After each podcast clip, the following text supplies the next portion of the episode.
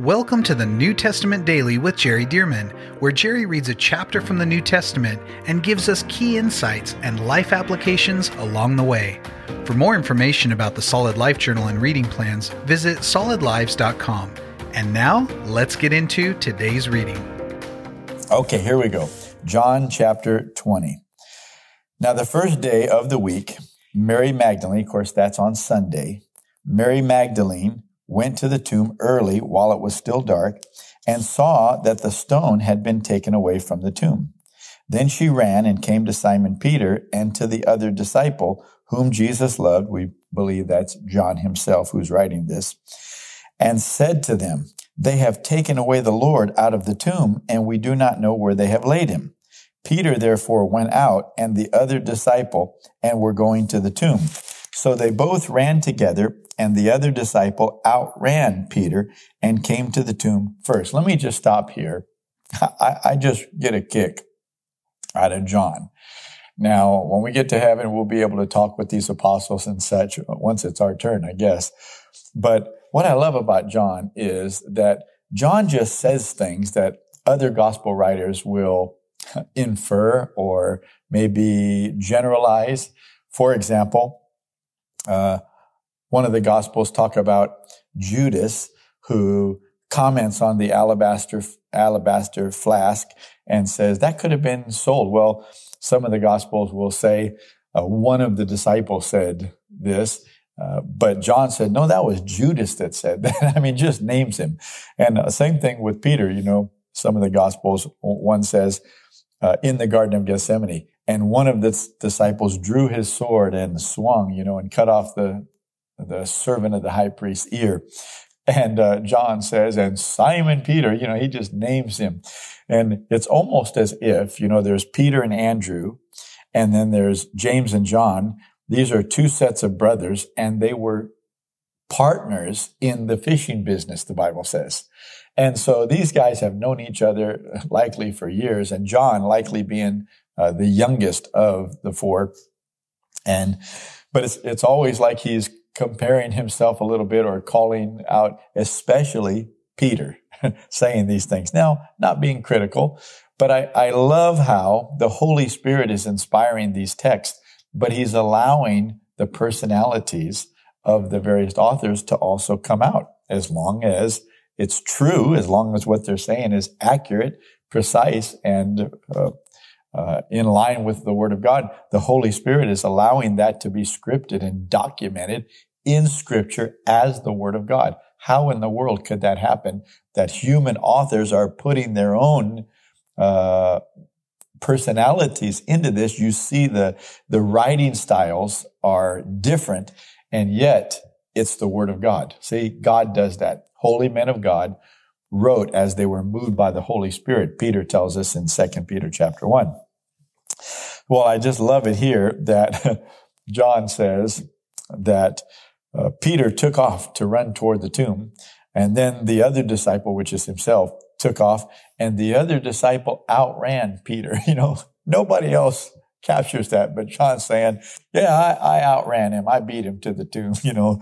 And so I, I just love these little nuances that are in there uh, that I think are help the story to be even more believable that these are real human beings they were friends. They were sometimes um, uh, competitive with one another.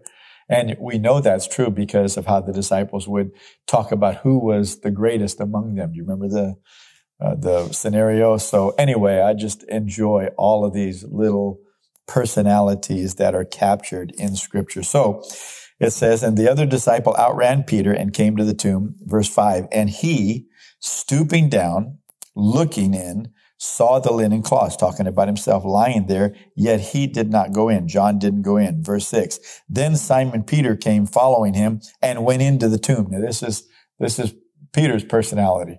He doesn't want to just peek in around the corner to see if Jesus' body is there. I want to go in. I want to verify. So he climbs in the tomb. It says, and he went in to the tomb and he saw the linen cloths lying there and the handkerchief had been around uh, that had been around his head not lying with the linen cloths, but folded together in a place by itself, almost as if when Jesus was raised from the dead, and maybe this is the case, it doesn't say, that Jesus, he's raised from the dead, he took that thing off his head, folded it up, set it down over there, and uh, and went on his way. So very interesting. It was folded, and then it goes on to say in let's see, verse eight. Then the other disciple who came to the tomb first went in also, and he saw and believed. And by the way, this is a normal pattern that Simon Peter was normally first to move forward, not just opening his big mouth as some people portray him to, to do. He did speak up, but many of the things, if not most of the things that he spoke up to say were right on the money, right on the money. And like, for example, when Jesus said the night before he died, uh, all of you are going to be made to stumble and all of you will be scattered. And Peter said, I'm not going to be scattered. I'll die with you. And then the other disciples chimed in, us too. No, we'll die with you. And of course, they all backed off of Jesus because of what was happening to him. So then the other disciple, he also came in. So John went into the tomb after Peter went into the tomb. Verse 9 For as yet they did not know the scripture that he must rise again from the dead. Even though Jesus was telling them that he was going to be raised from the dead, they didn't realize that this was prophesied in scripture. They didn't see it. Verse 10 then the disciples went away again to their own homes. But Mary stood outside by the tomb weeping. And as she wept, she stooped down and looked into the tomb and she saw two angels in white, uh, excuse me, two angels in white sitting, one at the head and the other at the feet where the body of Jesus had lain. So inside the tomb, one at the head where Jesus' head was, one at the feet where Jesus' feet was. And two angels. Can you imagine how that could really startle you? And notice this. Uh, verse 13. Then they, the angels, said to her, Woman, why are you weeping? She said to them, Because they have taken away my Lord, and I do not know where they have laid him. Now, when she had said this, she turned around and saw Jesus standing there. And so she turned around looking outside of the tomb and saw Jesus standing there and did not know that it was Jesus. And Jesus said to her, Woman, why are you weeping? Whom are you seeking? So he's asking her the same question that the angels did. And then he added, Whom are you seeking? She, supposing him to be the gardener, said to him, because you know this was a garden setting where Jesus died and was buried. She said, Sir, if you have carried him away, tell me where you have laid him, and I will take him away. Jesus said to her, Mary. Oh man. I mean, when there's someone that you know well and they say your name, you know how it is when you recognize that voice, especially when they call your name. Jesus said to her, Mary. She turned around to him, Rabboni, which is to say, teacher. She realized who it was. Jesus said to her, Do not cling to me, for I have not yet ascended to my Father, but go to my brethren and say to them, I am ascending to my Father and your Father, to my God and your God. Interesting that he says, Do not cling to me, for I have not yet ascended to my Father. What's interesting about that is when Jesus uh, appears to the disciples in, for example, I believe it's Luke 24, he says, handle me. For a spirit does not have flesh and bone as you see me have. He told Thomas, put your finger in the holes in my hands, uh, which probably in his wrist. Put your hand in my side where the spear pierced me and see that it's I, you know. And of course, Thomas didn't want to do it after that. He was doubting before, but now he wasn't doubting. But I want you to notice here, Jesus says, don't cling to me because I haven't yet ascended to my Father. So and there's another place that says that Jesus appeared in another form, in another form. Now, what does that mean? That means that uh, he came here, and this is shortly after he was raised from the dead. I mean, uh, Mary came to the tomb while it was still dark, went and got Peter and John. They came to the tomb. They left, and now she's there and she sees Jesus. So this is early in the morning still that she sees him. He said, Don't cling to me. I haven't yet ascended to my Father. The book of Hebrews tells us that Jesus, as our high priest, he needed to do what the Levitical priest would do, particularly the high priest going into the Holy of Holies and taking the blood of bulls and goats and such in there. Those were all types and shadows, or they were pictures of what the Lamb of God, of what the high priest would have to do. Jesus, he would have to go into the heavenly tabernacle with his own blood. And that's what the book of Hebrews tells us he had to do. And you had to be clean. You had to be ceremonially clean. And so it, I believe, it seems to me, it doesn't exactly connect this dot in scripture, but it seems to me he said, do not cling to me for I have not yet ascended to my father. He still had to go and sprinkle his own blood on, in the tabernacle to atone for the sins of the world. And so he said, don't cling to me. But then later when he appeared to the disciples, he said, go ahead, handle me. Go ahead, handle me. Very, very interesting. Very, very interesting. Seems to me like that's the puzzle piece that was missing. So it goes on to say in verse 18, Mary Magdalene came and told the disciples that she had seen the Lord and that he had spoken these things to her. Then the same day at evening, being the first day of the week, so this is still on Sunday, the same day at evening, when the doors were shut where the disciples were assembled for fear of the Jews, Jesus came and stood in the midst and said to them, peace be with you. When he had said this, he showed them his hands and his side. Then the disciples were glad when they saw the Lord. Notice he's not saying anything about not touching him. Verse 21. So Jesus said to them again, peace to you.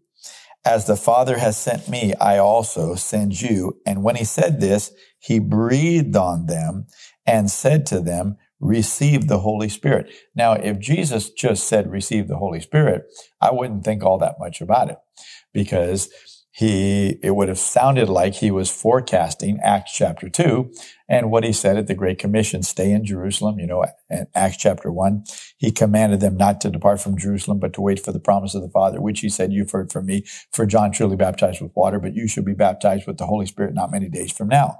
See, so that would make sense to me. But when the Bible says here, he breathed on them and said, receive the Holy Spirit, it's clear that he's saying, receive now. I believe with all of my heart that this is when these disciples were born again. Because when you are born again, the Holy Spirit comes in you. But that doesn't mean that you're filled with the Spirit. That doesn't mean that you're baptized with the Spirit. And that's clear in the book of Acts that there's a distinction between, even though they can happen simultaneously, as they did in the 10th chapter of Acts at Cornelius's house.